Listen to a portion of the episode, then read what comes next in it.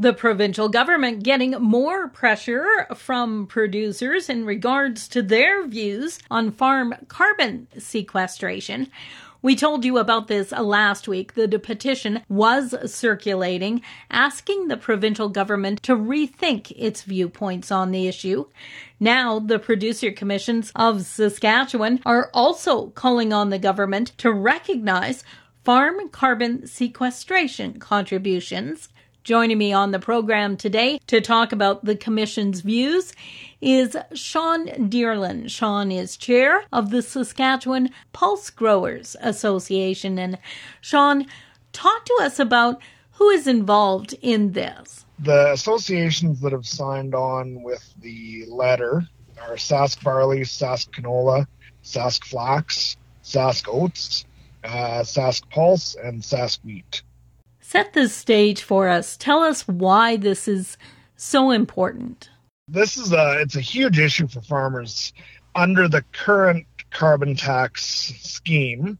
We're being taxed on essentially everything that that we use, like uh, transportation costs.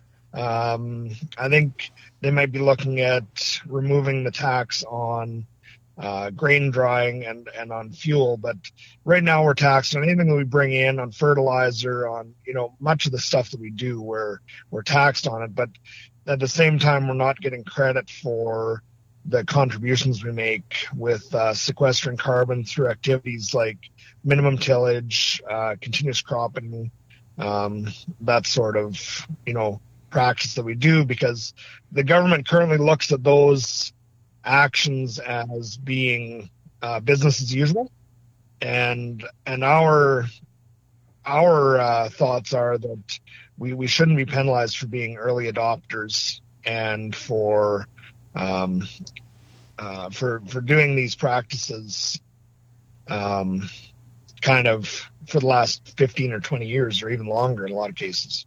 My understanding is that through zero till practices, Saskatchewan farmers are sequestering about 9 million tons of carbon dioxide equivalent per year. That's pretty significant. Yeah, it's hugely significant and something that we should be given credit for. Um, I know on my farm, uh, I have soil tests dating back for, for more than 20 years, and we've seen our soil organic matter increase from you know, one 1.7 percent up to 3.7 percent. So that that two percent increase in in organic matter doesn't sound like a lot, but that's you know a lot of carbon dioxide, a lot of carbon that's been stored in the soil. When we're talking about the the carbon sequestration and carbon offset programs, we're seeing that being offered in other areas in other countries, and for mm-hmm. farmers here not to have that same opportunity once again leaves us with an uneven playing field.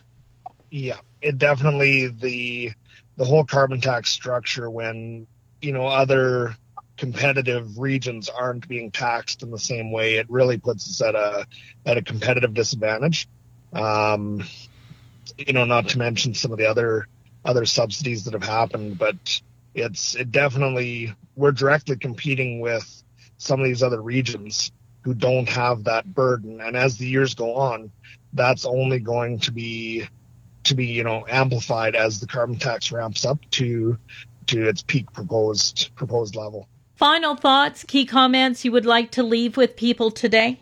We've been working on this quite a bit. Uh, it's been the subject at a lot of our a lot of our meetings, and we've been trying to do what we can do. You know, working with the other associations to to try to make a difference in this. And at the very least voice you know voice what what our concerns are to the government. If uh, producers can reach out to their mlas or if they can i think i believe there's consultations going on right now. So any kind of um, you know comment they can make to through the proper channels to uh, make their voice heard would definitely be definitely be helpful that's Sean Dyrland, chair of the Saskatchewan Pulse Growers. For Golden West, I'm Glendalee Allen Vossler.